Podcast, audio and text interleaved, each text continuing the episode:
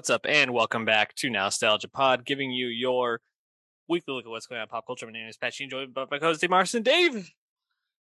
End of the year, trying to fit in all these topics, trying to get to all these things going on. How are you feeling about this week? Feeling good. Nostalgia wrapped. We're here, baby. December. Let's go. Yeah. We're going to be talking Wrapped. We're going to be talking the Sights and Sounds poll that just came out, the updated after 10 years. Got some music. We got a TV show. We got a concert to talk about. But as Dave aforementioned, Spotify Wrapped hitting all of our Spotify's this past week, as well as all of our Instagram stories and our Twitter feeds. Dave, is Spotify Wrapped the best way to say we're tracking you that any company has thought of so far? Oh, definitely. See, and that's the thing. Why I like it so much is they're tracking you either way. So at least make it fun. At least give me something more, And I'll take it one step further because I'm so interested in this. I would pay more to have more data insights about myself. Now, I know that's not most people, but I do find it quite interesting. Dave just succumbing to the data mining entities that rule our social media driven world. I don't have an Alexa in my home, so there's no always on microphone listening to everything I literally ever say. So I'm doing better than most. That's true. I have two Alexas in my home and a Google Nest. It's very confusing. Yeah, Dave, I mean, before we get into just the general takeaways from Spotify Wrapped, how did you feel about your Wrapped this year? Good. I always find it very interesting because, in the lead up to it, as December turns, you're always wondering, what is it? Sometimes you might have a decent idea. I think for us, too, I've definitely noticed this in past years. If I did a discography, catch up or re-listen in full, that kind of by default brings an artist into the top five for me on the year. Didn't actually have that this year, but I remember in the past when we've done album rankings, it's just so obvious. But this year actually seemed quite genuine just on what I was listening to and what I was digging. So it's always cool to see exactly what that was. I do enjoy that top songs playlist where you really get the full rundown of your top 50 or whatever it is. Mm-hmm. That's always cool. Yeah, this year, the two things you mentioned, having an artist discography totally ruin your top five. That happened this year for me with The Weeknd. Go check out those rankings. Damn, that was early in the year, too. You couldn't fix it, huh? You know what else I noticed, though, is I'm a big, listen to podcasts to, go to sleep to guy. So that means that a lot of times I fall asleep and the podcasts keep playing. And so my top podcast is not one of my favorite podcasts. It's just one that is fairly relaxing to listen to. So, a little skewed in that sense. I think also getting married this year, we were doing a lot of listening to best wedding songs, which was great. Wedding songs are very enjoyable, but doesn't necessarily speak to my personal taste all the time. Yeah. So not my favorite Spotify Wrapped this year. I'm kind of over Wrapped if I'm going to be completely honest, but interesting. People love it. What are your top genres? It was pop, rock, rap, then it was indie rock, and I forgot what the last one was. It was something very generic. Yeah, okay, that's funny. So for me, it was rap, pop, K-pop debut in the top five for me, UK hip-hop, and then number 5, Hollywood. What the fuck is Hollywood music, my guy? I have no idea. Just listening to, I don't know, it's a Hollywood band, I don't even know. Father John Misty on repeat? What does that mean? I don't know. It's they have ridiculous stuff. I mean, this year they did the what was it? The your listening personalities, mood. Yeah, listening personality. And mine was relaxing, calming morning, and then it was chill, relaxing afternoon, and then guess what my evening was? Relaxing heartbreak evening. And I was like, what are we talking about here? First of all, I'm just listening to chill music all the time. Just a chill guy. My listening personality was the early adopter, which I actually think is pretty fitting in terms of I'm always listening to new stuff, and it's a volume game for me, both in terms of covering stuff on the pod, but also just listening to a lot of stuff we don't cover. So I was actually that kind of tracks with how I use Spotify. I think the other thing for me, too, is I had like 60,000 minutes for music, 40 something for pods, but like I also have my own music library, so a lot of like my re-listening of older songs is not tracked via Wrapped, so it's not the full dive on what I actually listen to, just of course in Spotify. What was your number one artist? What was your number one song? Number one song was Baby I'm Yours by the Arctic Monkeys, which was my wedding song, my first dance. So unsurprising. We listened to it a lot in order to like practice the dance and whatnot. Mm-hmm. But honestly, only listened to it, according to Spotify, like 30 times. So that's my number one song 30 times. I guess I'm just not re-listening to a lot of stuff. Number one artist was The Weeknd, which said that. Yeah. Not my number one artist for the year. What about you? My number one artist was Drake, which is not surprising. He did release 2 new albums this year. And my number one song was Ladbroke Grove, the grime song by AJ Tracy, which I was super hyped to see at number one. I love that song. Number 2, though, was a song I thought would be number one, which is Shut Down by Blackpink, because I'm just obsessed with that song. And Blackpink was my number 2 artist. The Blackpink love is real. Dave, outside of our own personal Spotify Wraps, which if you want to know more about our musical taste, just listen to the podcast. But what do you take away from some of the global trends and data that was put out there? You know, Bad Bunny, number one most streamed artist in the world, followed by T-Swift, Drake, The Weeknd, because of this guy, and BTS. Yeah. But the U.S., very similar. You know, just throw Kanye in there instead of Taylor.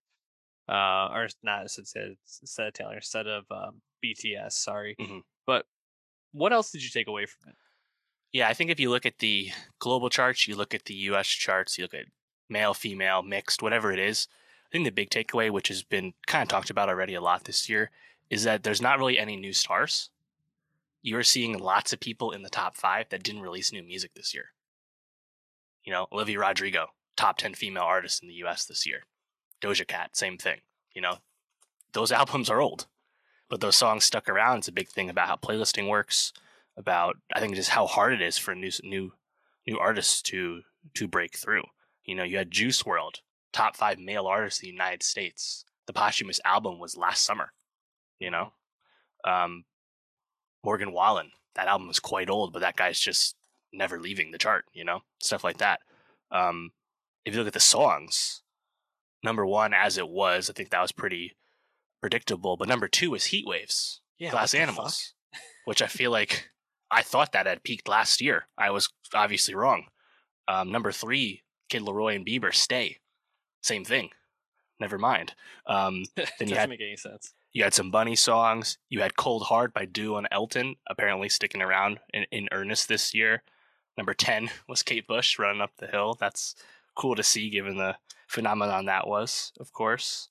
I think that's my big takeaway is that a ton of artists were able to dominate without new drops, especially on the female side. Doja, Billie, Ariana, Rihanna, Nicki, SZA, Olivia. Like, you know, the people of yesterday are still here today, still killing it. New music be damned. So whether that's a good thing, whether that's a bad thing, I do think it is. Not the best that there was like no like true like top tier breakout. You know, it just feels like there's not enough room for it right now with the way these trends are shaking out. So it'd be interesting to see how that continues in the years to come. Yeah, you know, it's really perplexing in a sense because while I think as you laid out, it makes sense that we would see this. And on the other hand, like you would think someone like Blackpink, who is just so big and on the rise, put out an album this year that you would see them like taking on some of these female artists like spaces. Now they're in the top 5 K-pop, obviously, but yeah, I expected to see them a little bit higher on some of these things, right? So I looked at the K-pop data too, and what was quite interesting to me globally: number 1 BTS, number 2 Blackpink, no surprise there. However, in the United States, Twice was ahead of Blackpink. I would have never guessed that. Wow. Huh. That's fascinating. I guess I did anecdotally hear that their tour at MSG was very rowdy. So maybe that makes more sense than I give it credit for. Right. You know, just like other like random stuff. So some of the things shared were like songs with the most shared lyrics globally. So people sending lyrics back and forth to each other. Like old songs. Heat Waves is number one. Then you have a song by Conan Gray called Heather. And then you had the rounding out the top five was Summertime Sadness by Lana Del Rey and Somewhere Only We Know by Keane. Like, what? Or why are people sharing these lyrics? Like, I need to know more about why this is happening. I can't say I've ever shared lyrics with Spotify anyway, so. Me neither, but apparently people are doing it. You really have to share Heat Waves lyrics? You can just like type that one out. Heat Waves keep freaking me out. I mean, you know, if you know, you know. It was all the British people when they had the crazy heat in Europe. They're just like, fuck, I don't have air conditioning here. Let me send you this song. Yeah, the Spotify streaming was actually what's causing the energy crisis over there. So little did we know. Some of the most popular podcasts, Dave. Joe Rogan. Thoughts on that? No surprise. He's at the top usually. Makes sense. Call Her Daddy with their Gluck Gluck. Was it Gluck Gluck 3000? 9,000. Coming in at number two, both globally and domestic. Now that is impressive. Crime Junkie rounding out in the top fives, and then in the U.S., The Daily and Armchair Expert with Dax Shepard. Dave, why aren't we in this top five? The Dax Shepard one is perplexing to me. Yeah, he gets huge guests. He just had Jordan Peele on like last week. Sure. And I think Spotify pushes it because I think he's technically part of it. Right. I think that's the takeaway with Call Her Daddy. Spotify acquires that podcast and serves it up. Yep. You know, and that's good because they spend a lot of money on it. So you might as well get your return. So I guess it does make sense. Absolutely. Any other takeaways? I mean, there's tons of data to look at, but yeah, I think overall just the lack of new stars is I think the most evident thing to me. But overall, I enjoy this kind of like data review. I find it enjoyable, both personally and this more macroly to analyze stuff. So I'm here for it. Dave is a confirmed stats guy. So you drop him all of your Spotify stats, tell him how many minutes you listened, what your mood and personalities are. But Dave, you talked about no new stars. What about Rina? Rina Sawayama. She a star to you? That's a great question. Saw Rina Sawayama live, Hold the Girl tour, the last stop on the North American leg of that tour in Boston at Roadrunner. My first time at that venue. This was a rescheduled show. Supposed to have happened early November, but Rina had to reschedule a number of shows last month because she lost her voice. So just had to put them off for a little bit. But that's a great question. Is Rina Sawayama a star? Because if you recall, the second album, Hold the Girl, did not have those album sales that we were hoping to see from someone's second album after a lot of critical acclaim and popularity online. Didn't seem to be bearing out in the mainstream. However, I think the fact that she can tour the United States and sell out 3,000-person rooms across the country is the most important thing when it comes to evaluating an artist's actual like degree of success, right? She does have that fan base. And that's also the way that an artist actually makes money. So in the grand scheme, I think she's doing just fine. And, you know, I had wanted to see Rina last spring this year, which was a postponed COVID show. It was her first show in Boston. But that was like a club show that had been sold out, like, you know, before the pandemic happened and before she really like took off in the U.S. So this was, I think, her return to like the touring and like her current status as an artist. So happy to see it. And thought she was really great. I think what stood out to me right away was her vocals were just really stable live. Like I thought she sang great and did a thing that we've talked about before. I think a lot of people experience in their lives where you see an artist in person and those songs that you know from the studio recordings are actually livened or better and more enjoyable in that live setting. People can check our review of Hold the Girl, the album, youtube.com/nostalgiapod. We had mixed feelings on, I think partially because it wasn't quite as experimental and forward-looking as her debut album Sawayama was. Not necessarily that it was bad, but it just felt a bit safer, not as exciting, right? However, a lot of those songs that we weren't like super impressed with, I thought were awesome live. I was really digging it. Songs like Catch Me in the Air, Hold the Girl title track, Hurricanes, like she was like ripping into it. I think the live drums and the live guitar like were such a huge help too. Like that was like my first takeaway was I thought she just really crushed it with songs that I wasn't a huge fan of. You know, even like the slower stuff too, like Bad Friend off the first album and like Send My Love to John, like the ballady stuff. It's like, you know, she's just like a really great singer. Like it just is like really happening. I think it's great to hear too, especially when she takes some time off for the vocal fry, you know? Yeah. No, totally. And I think what's a really cool touch too is like you wouldn't like consider Rina Sawayama like a huge like dancer. She's not. But like the dancing is like I think just like staged enough, just like theatrical enough with the two backup dancers with her. And along those lines, she did an outfit change in sync with every like genre switch she did with the set list. As we know from the two Rina albums, and I think a big reason why Rina got so popular and well-liked critically was that range of music she has, right? So going from like that power rock stuff to the straight up new metal 2000s stuff to then the more like ballady vocal pop. And then of course ending with like This Hell, which is like throwback country pop. Like it was really cool to see her like switch her persona, switch her outfit across the performance and have that match the actual like level of music she was doing. Most artists can't do that, right? Because like they don't have that genre range. But that was like a really cool thing I noticed like in the moment. Man, it sounds like she, for someone who is still on the rise, is pretty confident in terms of how she's like framing these live shows, how she's going about like executing it. And the fact that she like levels up the performance live is such a good I think a good sign of her true artistry. I think when you go and you hear songs and they don't really pop as much live, you should be a little suspicious about how good this artist actually is. Totally agree. Yeah. And then I think like at the end of the day, like it was cool to just be in a big room of people that like really know Rina's music, you know? Songs like Como de Garçons explode when you're in a room of Rina fans. Excess as well.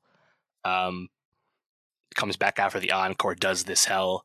A bunch of people were wearing cowboy hats to the show, you know, getting in the spirit. Yeah, man, it was a great time. I thought she was really good. Definitely will see her again when that next album comes around. And yeah, like... It honestly like made me like reconsider some of my thoughts about the album, which I never thought like I would think. But yeah, I thought she was really great, and overall, I've been a huge fan of hers, and she's gonna go tour this in Europe now into the new year. But you know, I'm curious to see like what's next, right? Because on this album or on this tour, she always did like a cover spot, and she for the last show in the U.S. she did what apparently her crew said was like the best cover she's been doing all year, which is Brandy Carlisle's The Story. And she said she actually met Brandy Carlisle backstage at Elton John's show and like could barely speak because she was like, you know, like so starstruck and stuff. But, you know, we've seen Rina like working with people like Charlie. I wonder like can she like really ascend to that next level of stardom? Because as this tour is established, like she has like real fans, she's a very successful artist. But like I wonder if if she can like really push forward to like some like huge collaborations. I wonder if the next cycle we'll see something like that. Time will tell. It'll be fascinating to see. She needs that mainstream album to kind of grab people. So hopefully the next one has a little bit more popular appeal. But we're gonna keep it rolling to an artist or a group that doesn't have a ton of mainstream popular appeal, but the real heads know that 100 Gex is the future of music, and they're back with a short little EP, Snake Eyes, just three songs. Dave, how do you feel having Gex back after a 2-year wait?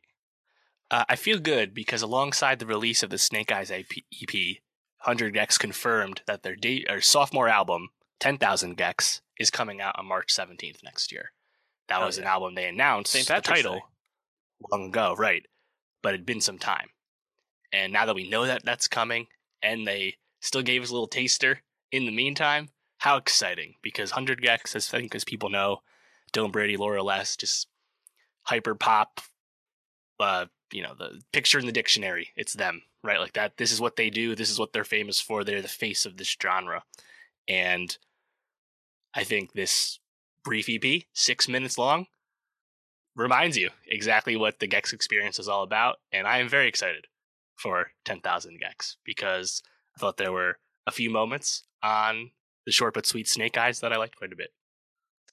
Yeah, like you said, only 6 minutes, but I think there's a lot here to acknowledge and to talk about. And I think right from the first song, Hey Big Man, kind of hard to listen to that opening and not get Beastie Boys flashbacks. Oh yeah, facts. And then like the rest of the song just feels like a Steve Aoki like Beastie Boys remix, and it's fucking electric and so much energy, and you're just like, oh yeah, Dylan Brady can just fucking pump these out, no problem. Like he's all over this genre right now. He's doing a lot of producing and collaborating, and just it immediately puts you right back into Gex's like wheelhouse with that first track. Totally. And I think track 2, Torture Me featuring Skrillex, I was like, Jesus Christ, this is Gex doing their melody shit like they did on Money Machine, their biggest song. Let's fucking go. I think that one goes so fucking hard. The Laura vocals are just so catchy. Mm-hmm. Yeah, I agree. Laura sounds great in that. For me, it wasn't one of my favorite tracks from this one, but I definitely appreciated it. And it was kind of interesting to hear Skrillex collaborating with them. I mean, it makes a lot of sense. I just wouldn't have really put them together for some reason in my head.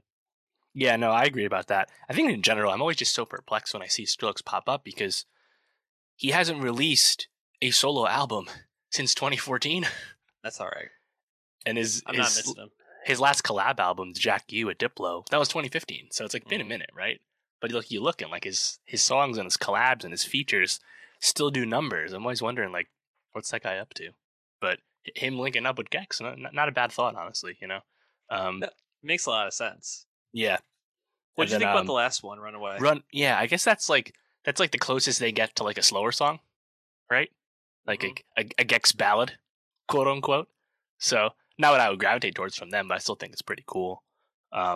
It felt a little bit like a Porter Robinson like take, Yeah, it's so soft in the beginning, and then they kind of bring in a little bit more of the Gex production by the end with the heavy, distorted bass. But right, yeah, I don't know. I thought that one was kind of forgettable. Right, and I think just in general, like we have these three songs on Snake Eyes, and we have like some of the singles that have come out since the remix album, the 1,000 Gex and the Tree of Clues came out in 2020. We've had Doritos and Fritos, Me, Sympathy for the Grinch, but I think most notably would be the Laura solo track, Haunted, which became a hit, was featured in Euphoria Season 2. Speaking of catchy Laura melodies, that's another great example.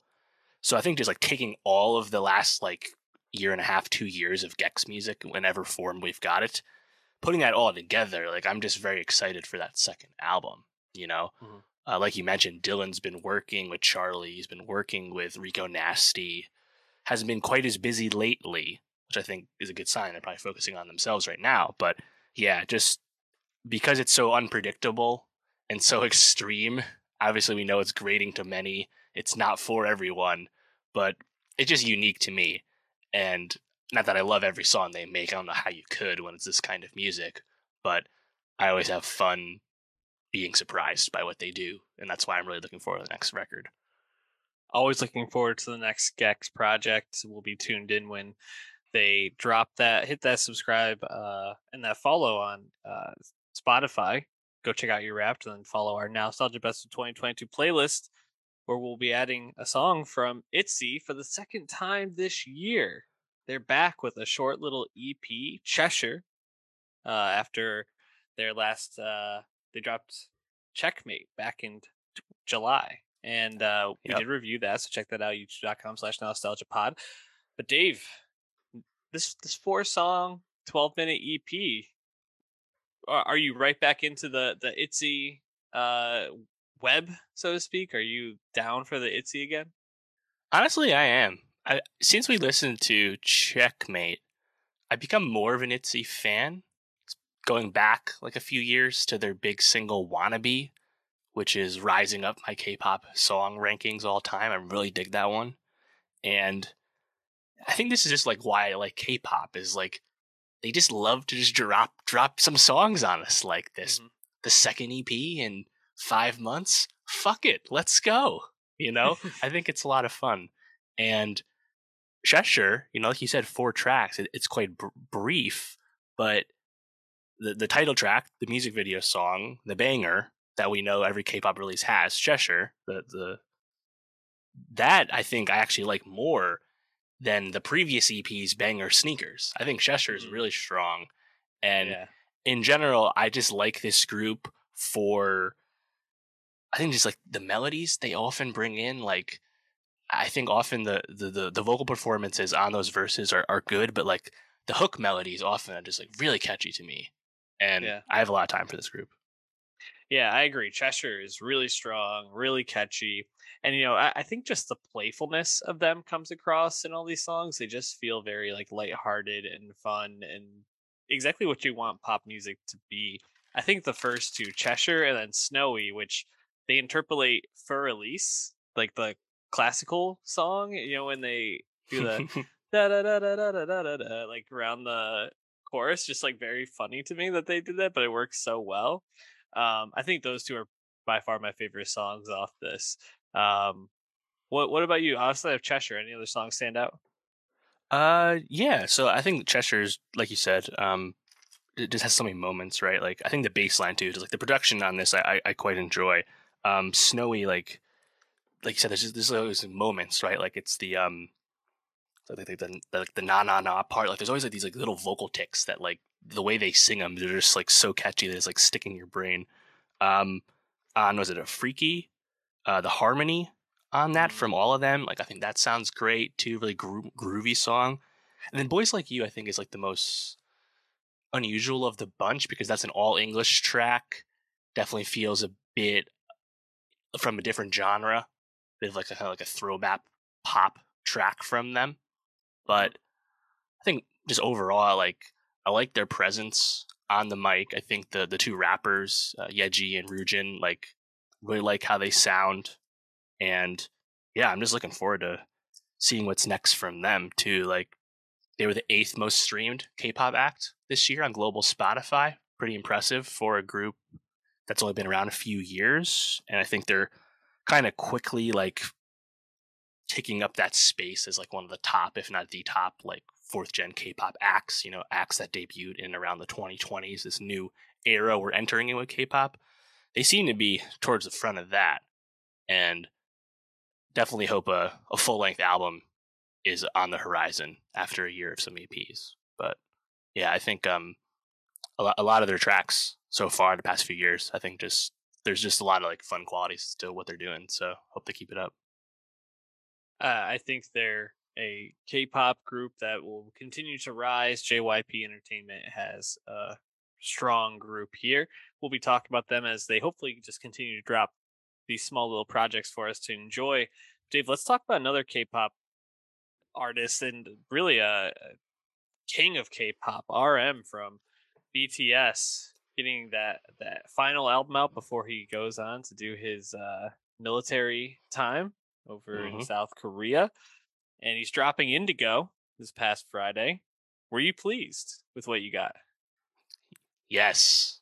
I was digging RM's Indigo, man. I like this quite a bit. What about you? Yeah, you know, I think there's like a point in the album where there's a bit of some swings at some different genres that didn't totally work for me. But the first half of it is really, really strong, in my opinion. And then he kind of brings it back around with a couple of similar tracks at the end. So I think there's some songs in the middle that didn't really work for me so well. But the stuff we get at the top is just like, how could you not enjoy it? You know? Mm-hmm. Yeah. No, I think, I had a lot of anticipation for this. As we know, BTS on temporary hiatus, they've announced that they're all going to make their plans to do their military service after they all do their solo drops. And then it sounds like the band's looking to reconvene together in 2025. You know, the military service is like a 1.5-year commitment. So it's going to be a while. But in the interim, we got the J-Hope solo album, which we were quite surprised in a good way by earlier this year. Jin released a solo single and his about to do the military service very soon. And now we have the RM album. And I think I always gravitated towards him early on. I think a big part of it, like, you know, as a Westerner, like, he was the most fluent English speaker. So, like, it was easy to, like, I think get attached to him as, like, an individual, as a personality. But I've always really enjoyed his rapping. Like, I always thought he had really strong flow and presence on the mic as one of the main rappers of BTS. And, you know, I had heard his last mixtape, Mono, in 2018, which I thought was pretty good. But I was definitely curious, like, what would this RM solo be, you know, post-BTS break? And I think because it actually surprised me a bit with, like you said, like, he's trying a few different things on this record, which I was surprised to see in a good way, you know? And, man, I think he kind of earns, like, the reputation he's had as, you know, he's one of the chief writers of BTS. He's a co-writer on damn near every song they've ever made. You know, he produces as well. He's like that whole package when it comes to, like, a K-pop idol. So him finally getting to make something he really wants to make, which is what he's talked about a ton in the press leading up to this, you know, needing that creative reset after 9 years of BTS and being so famous, and I think RM specifically also having to be a spokesman for the whole band and become a spokesman for Korean culture in the West. And he's spoken about the challenges they've all faced. You know, they've been put in front of the United Nations and the White House. And it's like, I don't know if this is all for us or we're the most qualified to do this, but it's always been RM who I think has had to bear the brunt of that responsibility as the one who was most fluent as an English speaker. So I was just curious to see, like, what would you bring into your music that you really wanted to make before you have to, of course, go off to the army for a bit. So I think meta-wise, there was just a lot of interest on my part going into this, which I don't necessarily have for all the other guys in BTS. I think that he completely delivers on this. And, I you know, right from the get-go, you get Erykah Badu, then you get Anderson .Paak, back to back, just a hell of a way to fucking introduce yourself in your solo career. But those first three, Yeon, Still Life, and All Day, are just impeccable in my opinion. Just really, really strong songs.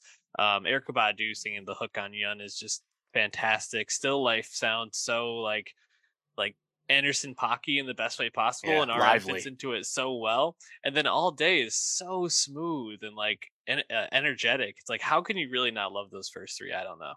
Totally. And I think what's cool about this record too, imagine All Day featuring Tableau, and you have other people on this record like Eugene later on Wildflower, which seems to be the big hit here.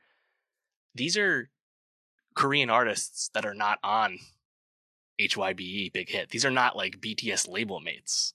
Mm-hmm. RM is actually making music with non-label made Koreans. And like, you don't see that all the time in K-pop music, where the label has a lot of control over that. And I think that was just like really exciting to me, where it's like, you have a song like All Day. Tableau is like RM's like Korean hip hop OG in a sense, someone he's a big fan of, who is like kind of a forefather of his. And I mean, I think the flow on that track is so damn good from both of them, you know, and that's just really cool to see.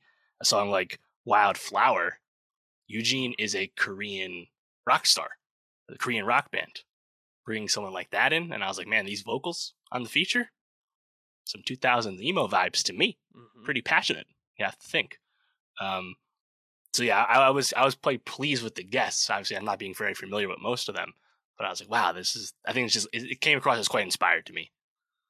Yeah, I agree with you on Wildflower, that, and even the last song, number 2 with Park Ji-yoon, I thought were really strong ways to end it. Number 2 is just so like catchy in terms of its like melody, you know, the da da da da da da da da. Like, you're just like, it's like a elevator music, but in like the most catchy, wonderful way possible.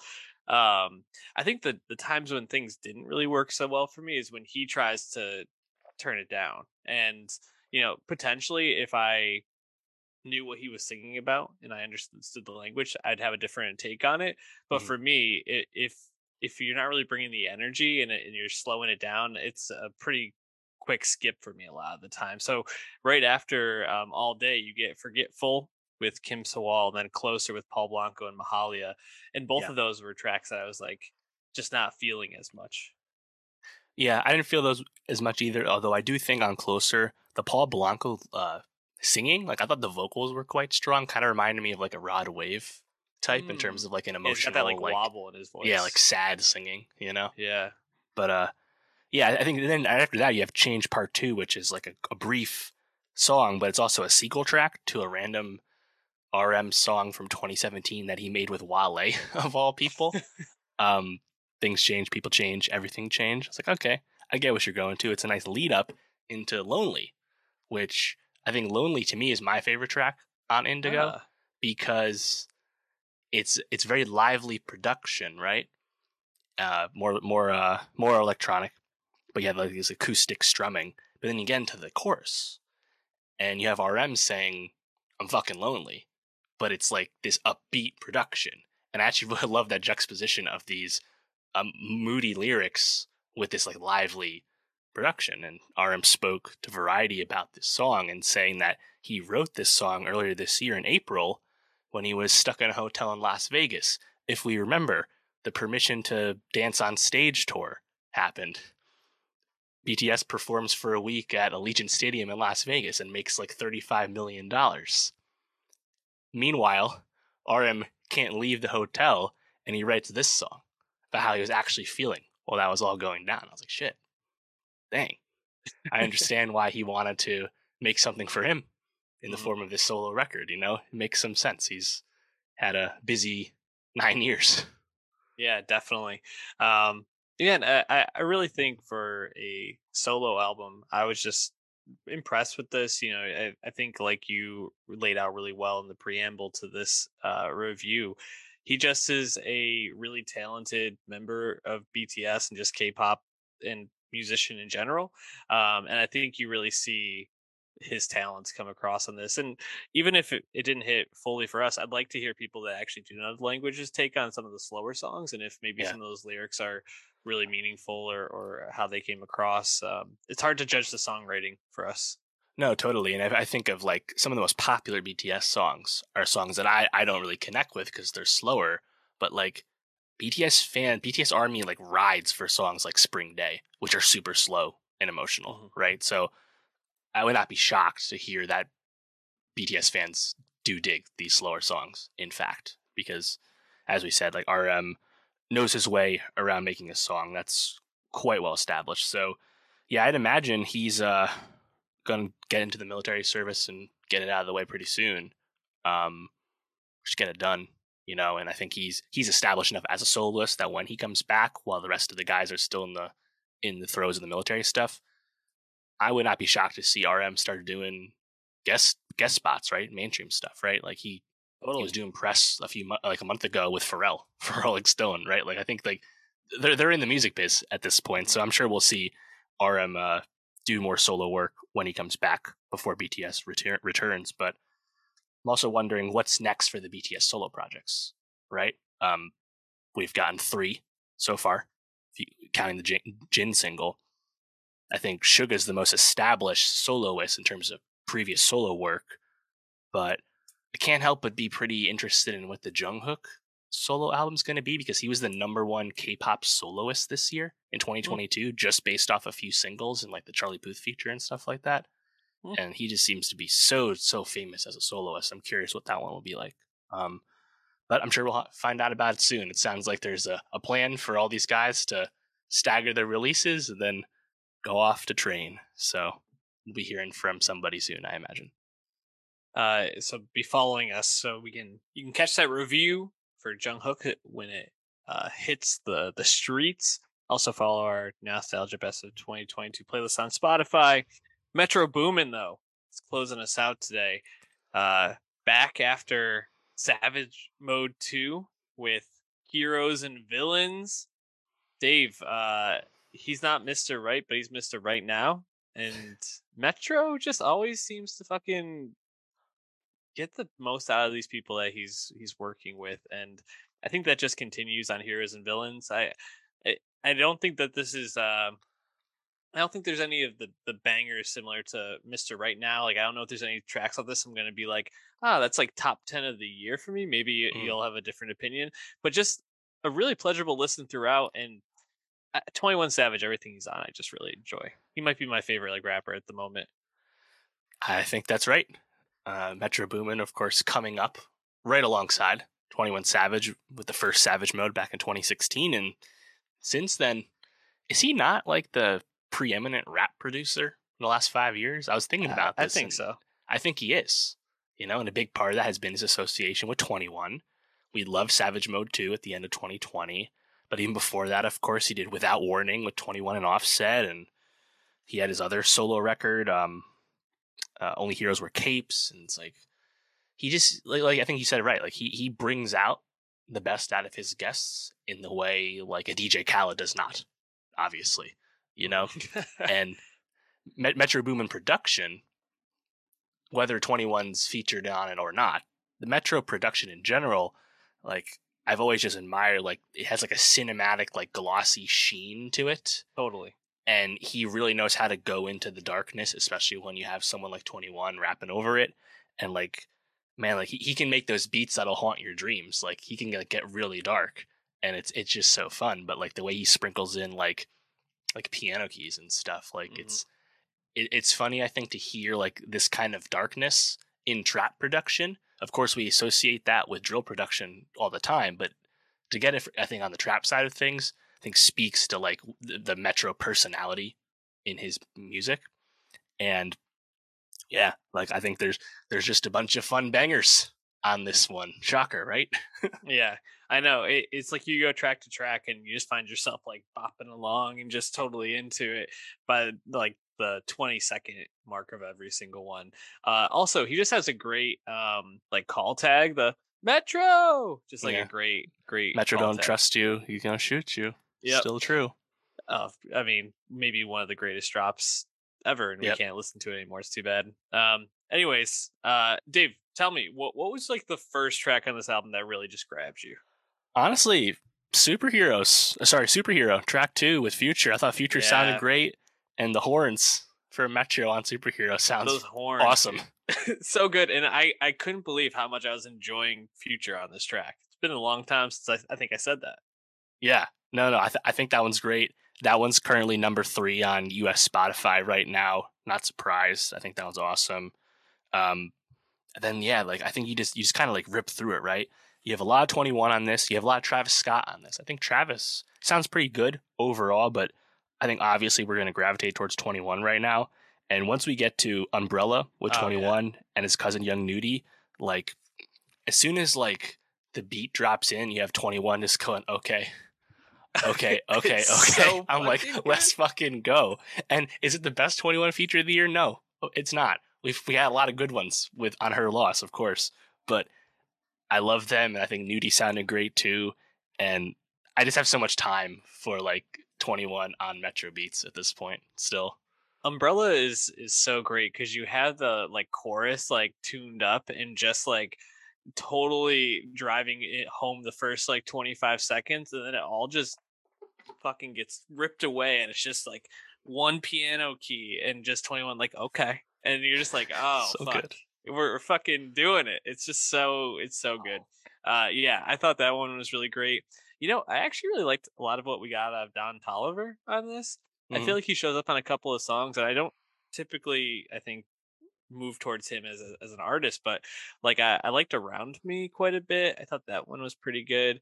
I like the beat on that a lot, obviously, but that, like, quick percussion with then the slower one on top of it, I thought was great.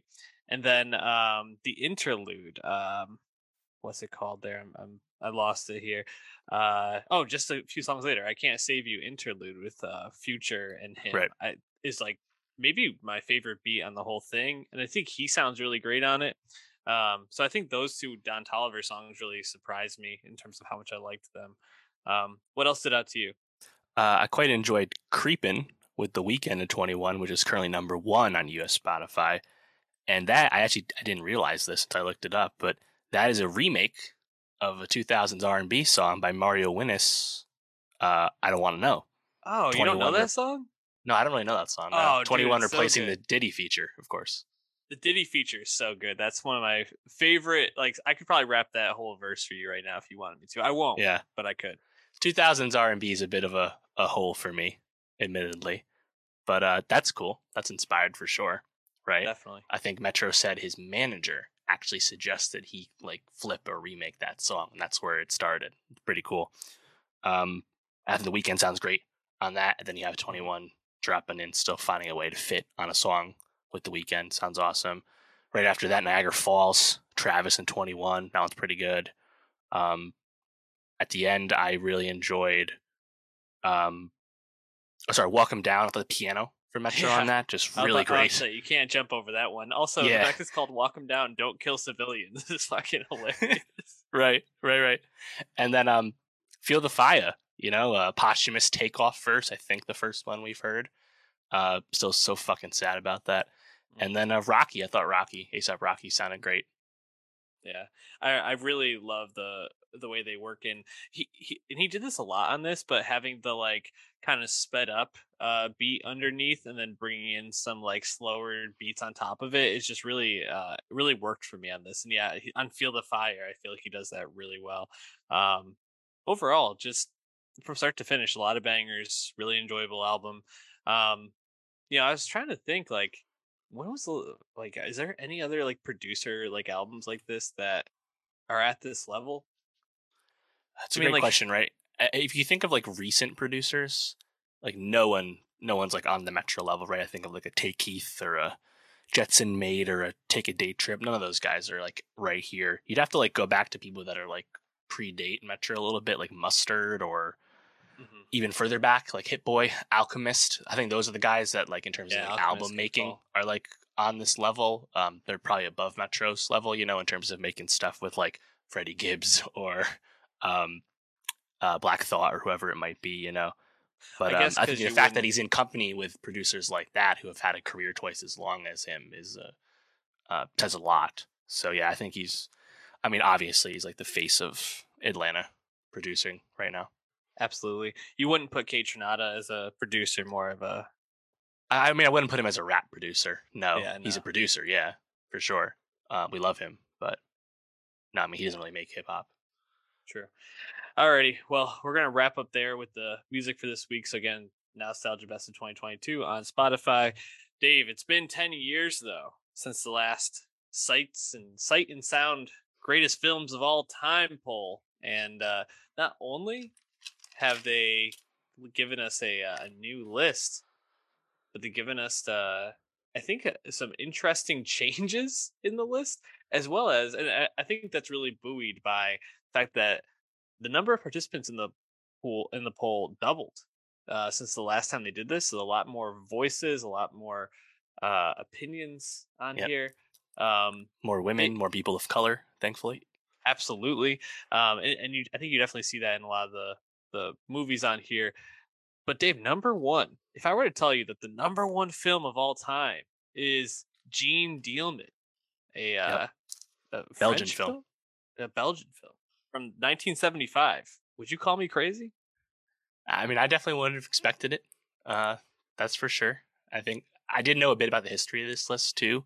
Vertigo, of course, hitting number one last time around in 2012, ending a 5-year run of Citizen Kane at number one, which of course would date back to 1962 because they do this every 10 years.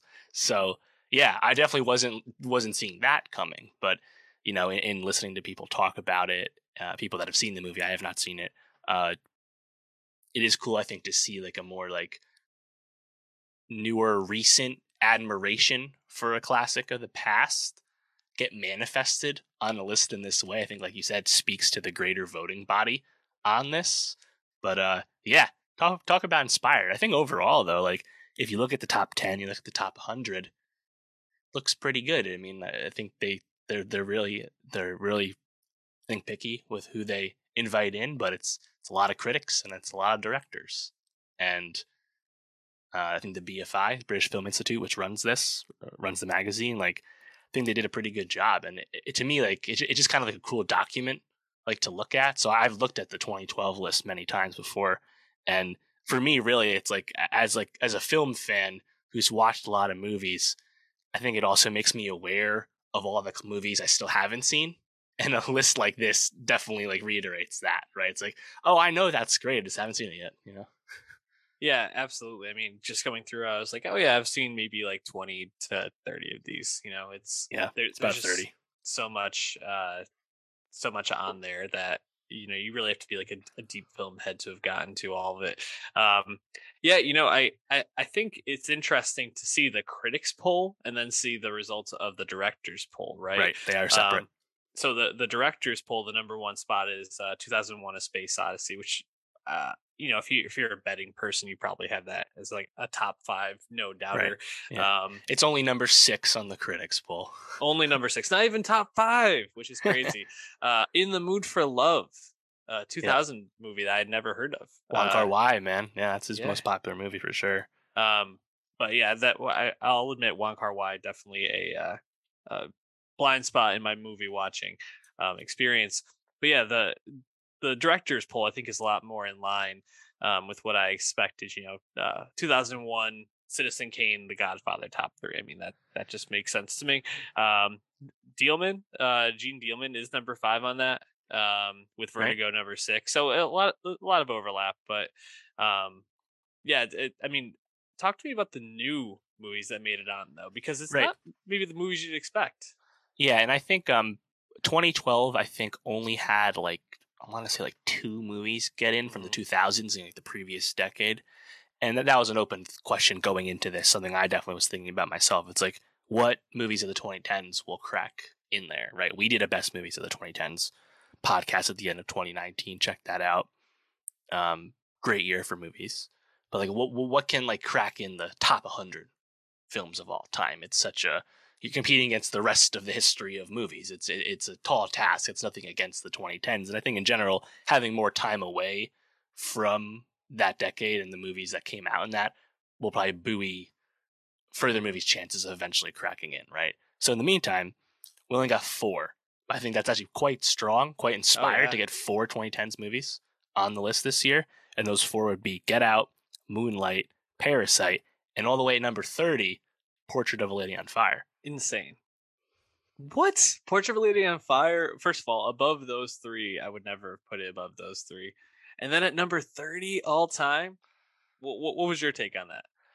So I think I had to take that. I think I saw a lot of people had to. It's like, oh man, that's tough for Portrait, because it's like Portrait of a Lady on Fire does not deserve like hate like this, you know? Yeah. I do think it's an inspired pick to put in there, though. Are those my top 4 movies of 2010s? They're not, but like, in terms of like making this list, like I was like, yeah, Parasite was the one I was like really hoping would get in. And I was thinking about that and like the follow up the week leading up to this. And I'm really happy to see that in there. You know, that only came out in 2019. It's so new. They could also get Portrait, though, which also came out in 2019. It's pretty cool. Pretty crazy, though.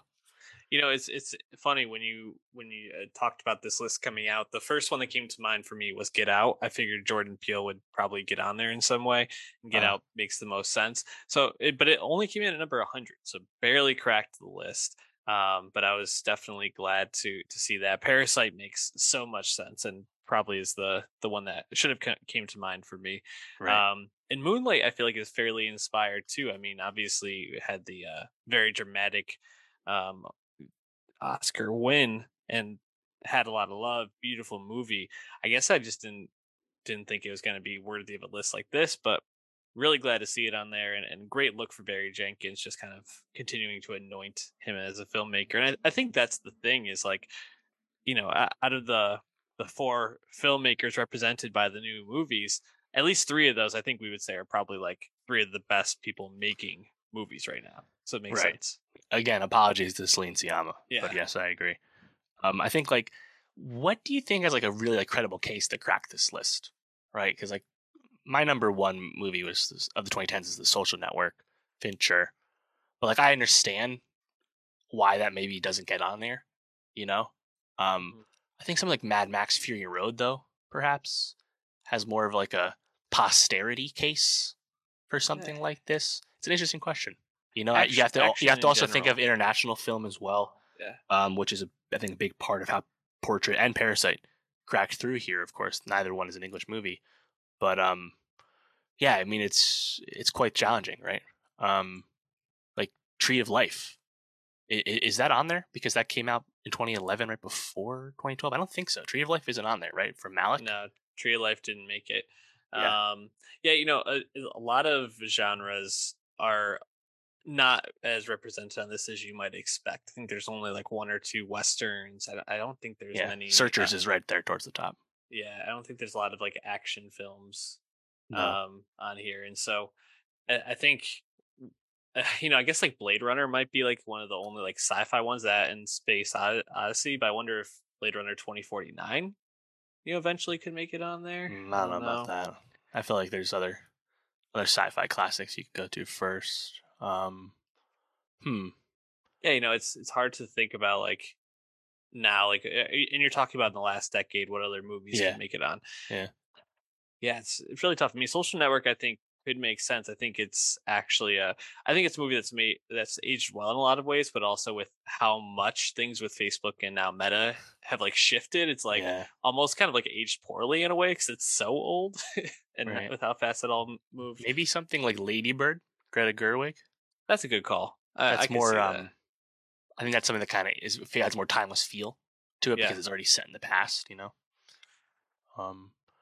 Yeah, no, it's obviously it's impossible to make a top 100 that would please everyone. We know that, but definitely. I think BFI and Sight and Sound, they really take it very seriously, and you could tell like the critics that I follow that like did happen to have a vote, like they were sharing their list, and it was just really cool to see individual ballots and stuff. And I think it's just a really cool effort that happens, and the fact that it's once every 10 years too makes it like a really big thing, you know. Mm-hmm. Yeah, definitely cool to talk about and a cool way to think about movies. But Dave, why don't we talk about a movie that I don't think will ever be cracking this list for many reasons, genre being one of them, but also just because I think the documentary version of Meet Me in the Bathroom, the acclaimed biography or not biography, oral history, thank you, from 2017 of the 2000s and into the 2010s rock scene in New York City, by Lizzie Goodman, just fell completely flat. And you know, it something that's co-directed by Will Lovelace and Dylan Southern. I think as a Showtime product, it has to be one of their like biggest disappointments, because this is so ripe for like a documentary series. You could have even followed like every band that's listed in this book and done like an episode on them, something similar to like things HBO's done with their music documentaries, like you think about Sonic Highways with the Foo Fighters and whatnot. And there's so much potential here, and just I think they really misfired in the telling of this and the framing of it, and just in general like how many voices they had. Like it felt very like sparse in terms of the different people who were kind of commenting on it. Just overall, I didn't find this to be compelling at all. What about you? Yeah, I think it's important to like restate the Meet Me in the Bathroom oral history book by Lizzie Goldman is a critically acclaimed like music book. Yes, from 5 years ago. There was a ton of attention when that came out, and a ton of headlines that came out of the book itself, right? Which is briefly mentioned, I guess, in this doc, which of course would be Ryan Adams being at fault for getting Albert Hammond struck out on heroin, basically, and the rest of the Strokes being fucking pissed about it. You know, that was like a big headline, big I guess controversy, because Adams denied it when the book came out. But Ryan Adams, pretty much confirmed piece of shit, by the way. Right, so. And I was actually curious how much Ryan Adams we would get in this doc, because since the book has been written, the myriad misconduct allegations have come to light against Ryan Adams. But yeah, I think the issue with this doc is a key fault in like the form of documentary filmmaking, which is like, if you don't have any access, then there's no point. Like this is so much more surface level than the book. And if the Strokes aren't going to participate in your documentary, when they are the key figure of the whole doc, what are you giving us? Because all the footage we do see, all that archival footage, none of that's new. Strokes fans have seen that shit before. So like, nothing's being illuminated on, nor is it, I think, going far enough to visually represent how far the book did go and was so beloved for going, you know? So it's just kind of like a nothing burger to me. And man, it is just disappointing because like the book reception went, like it is a really potent topic to explore, the 2000s rock scene in New York and what that represented. I think of like writers and podcasters that we both listen to, like people like Chris Ryan at The Ringer, like were there at the time and have spoken about experiencing that in the moment. You know, it's like, it is, I think, a really like iconic like time in like modern music history, mm-hmm. and, you know, centered around the Strokes and the Yeah Yeah Yeahs and LCD Sound System and Interpol primarily. And yet this doc just feels kind of aimless in how it goes through things, and we quickly brush past how 9/11 affected things. We quickly brush past all these bands rising to fame. We quickly brush past Karen O, perhaps giving us the most interesting thing in the doc, which would be how she felt different and perhaps ostracized for being a woman in the scene at the time. She's not giving any time to that, but that was actually, I think, one of the most compelling aspects that they could have went into further. Completely. We also quickly brushed past the fact that this scene perhaps in some way may have contributed to the gentrification of Brooklyn in New York City. You know, like they don't commit to anything, unfortunately, with this documentary. I might have missed it. Did they explain why it's called Meet Me in the Bathroom? I think that's just a reference. Oh, it's the name of a Strokes song, right? And I'm not aware of that, but I think maybe it is. And I think in general, it's just a reference to like, come do coke with me. Well, yeah, they actually have a story in the book about this like person in this scene who like was like kind of known for, you know, basically being like, come to the bathroom and do this with me. And it's like, I mean, it's actually like a really funny story at the beginning of the book that I feel like would set the scene so much more. And I haven't finished reading this. It's kind of a, you know, pick up a few pages here and there when I get to him, about 2/3 of the way done. But one of the things I really love about the Lizzie Goldman book is just how it really like puts you in a place and you feel like you're in these clubs, like experiencing what these like shows were like, what this scene actually felt like to be a part of. No smartphones. Yeah, exactly. It's just like people like hanging out, writing music, people being inspired by each other, the competitiveness between them all, which I think was also like buoyed by this camaraderie between them. And you just don't get any of this feel in this. And, you know, you mentioned how there's not a lot of new footage, and even the stuff, like some of the interesting stuff we do get from, you know, James Murphy of LCD Sound System, which I was like, of course, James wanted to fucking participate in this. Like he's pretty like self-centered, neurotic type of guy. It's not really like all that well like constructed. Like all of a sudden he's like, yeah, you know, I was producing DFA and then Rapture didn't really want to keep going. And so I was like, oh, my life's falling apart. I might as well put a song out. And then I'm in Europe touring on this song. I'm like, what? Like I had to get a band. Yeah. It's like, what all of a sudden? I mean, like I, as someone that just loves LCD, I ate a lot of that stuff up. But when like the movie ended, I was like, what the fuck was going on there? You know, and for a lot of the book, they talk about the Strokes' first tour over in the UK, and they touch on this when Interpol goes and tours, right? How everybody's just like, do you know the Strokes? But like the stories from the Strokes tour over there is like one of my favorite parts of the early book, like all of their like shenanigans, and you just like it to not have that in there. It's like, what are we fucking doing? Like, young Julian Casablancas is clearly like one of the most compelling figures from this whole period, right? And he's like, it's like, oh, he doesn't like being famous. It's like, okay, can you give us a little bit more than that? You know, like, Jesus Christ. You know, and to confirm it, it is a Stroke song on Room on Fire. Okay, gotcha.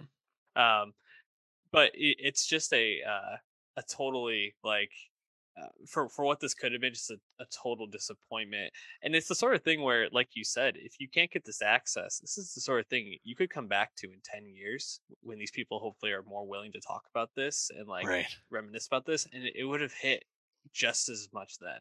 But and that's that's the weird thing to me too. It's like another thing they rushed is like file sharing, you know, Napster, LimeWire. I would have loved to hear more about that, but like Julian Casablancas, to his credit, I guess, is like a true like rock star guy. He does not want to sell out.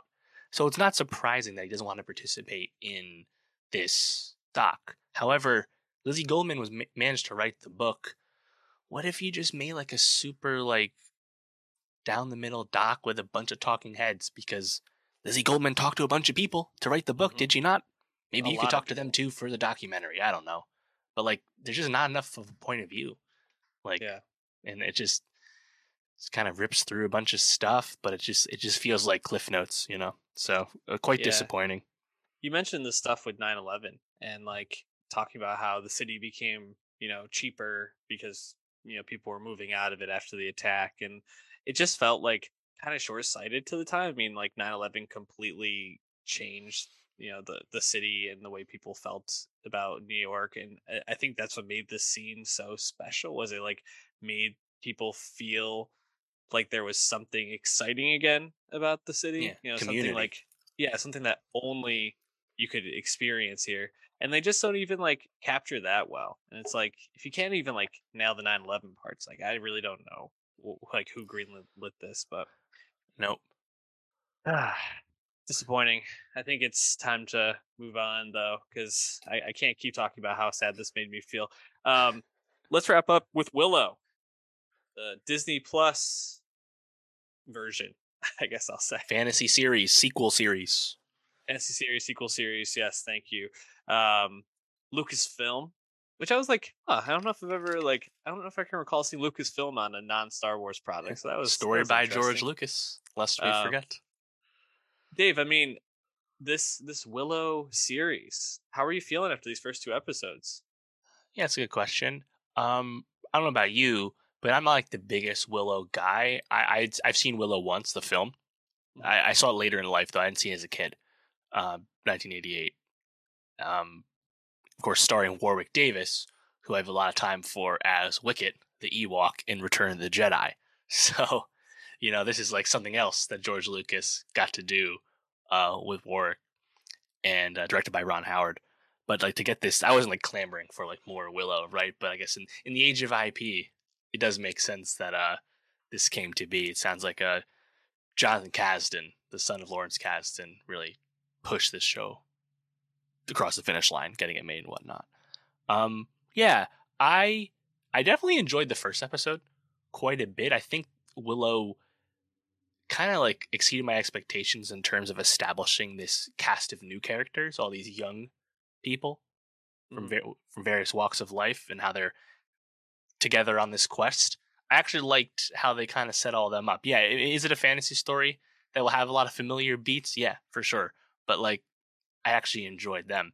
And I think the part that maybe is a bit more wait and see with me is how does like Willow himself, Willow the character, you know, our wily sorcerer from the first movie, the return of Warwick Davis, who doesn't act a ton, at least not like as like a leading type role. How will he fit in? Because I was actually really digging like the dynamics between all our young performers, right? You have some people you might recognize like Aaron Kellerman and Tony Revolori, right? But like how will Willow himself fit in? I think that's still a bit more up and down, or wait and see anyway. Notably, Val Kilmer is not back as Mad Mardigan. You know, unsurprisingly, of course, given all his health issues. But I thought it was pretty fun, you know, as a fantasy show. I think Willow, like the film, the series seems to be establishing, it's a bit more of like a more whimsical take on fantasy storytelling. It's not quite as dark, self-serious as other fantasy stuff that we might see. And I think for some people that's positive, for some maybe not so much. But, you know, I think it's tonally so far, I was picking up what they're putting down. So I'm intrigued to see how it continues. What about you? All right, have you seen the Willow film? No, I haven't. And so for me, it was just kind of like, oh, this is, I didn't think I was like missing too much. I definitely thought they do a lot of exposition early on so that you don't need to have seen it. Yeah, exactly.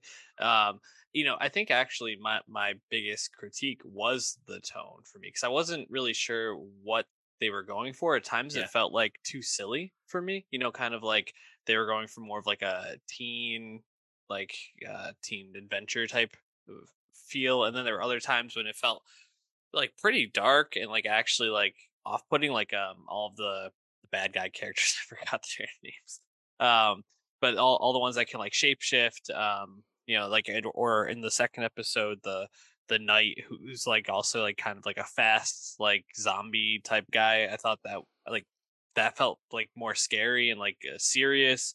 You know, obviously you get flashbacks to some of the like some future battle scenes, or I guess they're flash forwards to battle scenes, and that looks pretty like gory.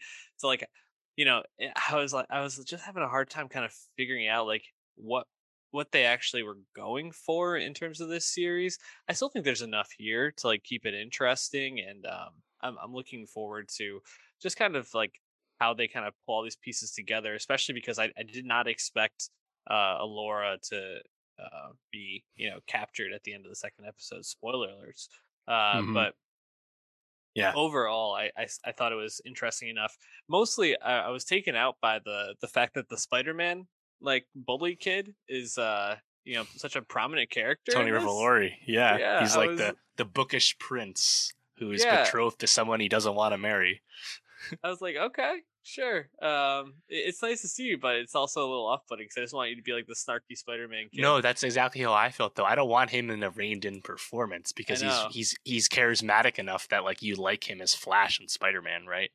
And like you feel like he's trying to like rein in himself. As this guy on Willow. I completely agree.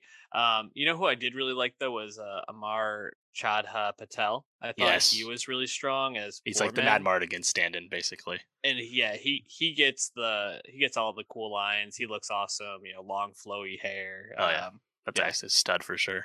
Exactly. Yep, I liked him a lot. And that's why I'm saying like that dynamic of like everyone on the quest out there in the world. Yeah, I feel like they all seem to mesh pretty well. Show looks pretty good too. Shot in Wales, like them being out and about once they're away from the castle looks pretty good. But like I think like plot wise, I'm not like super invested in it all. I'm just kind of enjoying the ride. So I'm curious about like how the Willow of it all goes. You know, like I said, TBD there. John Chu actually from Crazy Rich Asians was supposed to make this show and he had to step away last year. Wonder if his take would have been radically different, you know. But I think this is probably the first like big in quotes, but like big like Marvel Disney Plus show that's not Marvel or Star Wars. It's still Lucasfilm, but like probably their most significant new series that isn't Marvel or Star Wars, right? Yeah, I'd say so in terms of new property. Right. Obviously, there's like, you know, unscripted stuff that's watched, like they moved Dancing with the Stars to Disney Plus, but like in terms of new scripted series, I feel like this is probably it. Curious how well it does too, because like Willow was a modest success and then a big home video success, but more on the cultish side of, you know, fandom than, you know, Star Wars, for example. So I wonder like how this will pierce through as the holidays come up, right? Yeah, definitely. You know, this is the prime time for a show to kind of capture something for the holidays, but I don't think this is going to be it. I don't know why. Just, you know, I don't know if people are going to Disney Plus looking for something if they don't know that it's coming, like a Marvel or a Star Wars. I don't know. Maybe it will be. Maybe I'll be wrong. Been wrong plenty of times. Any other thoughts on this? Nope. All right. Let's wrap it up there for this week then. Dave, what do you got for next week? Yeah, we got some, I think, bigger ticket stuff next week. End of the White Lotus season 2. Very excited to get into all of that. Sophomore album from SZA. At last, 5.5 years later, it's finally coming out. Of course, she waited till the end of December. Nevertheless, we're ready for it. The Will Smith comeback. Apple TV Plus. Emancipation. Antoine Fuqua film. It's here. They're putting it out. We'll talk about it. Also, Guillermo del Toro's Pinocchio is coming out on Netflix, and apparently it's a lot better than the abomination that Robert Zemeckis made for Disney Plus a few months ago. Ah, well, you know, big Pinocchio stands over here. So hit that subscribe on youtube.com/nostalgiapod, and go to our Twitter @nostalgiapod to find our link tree and follow the podcast any way you want to. We'll catch you next week.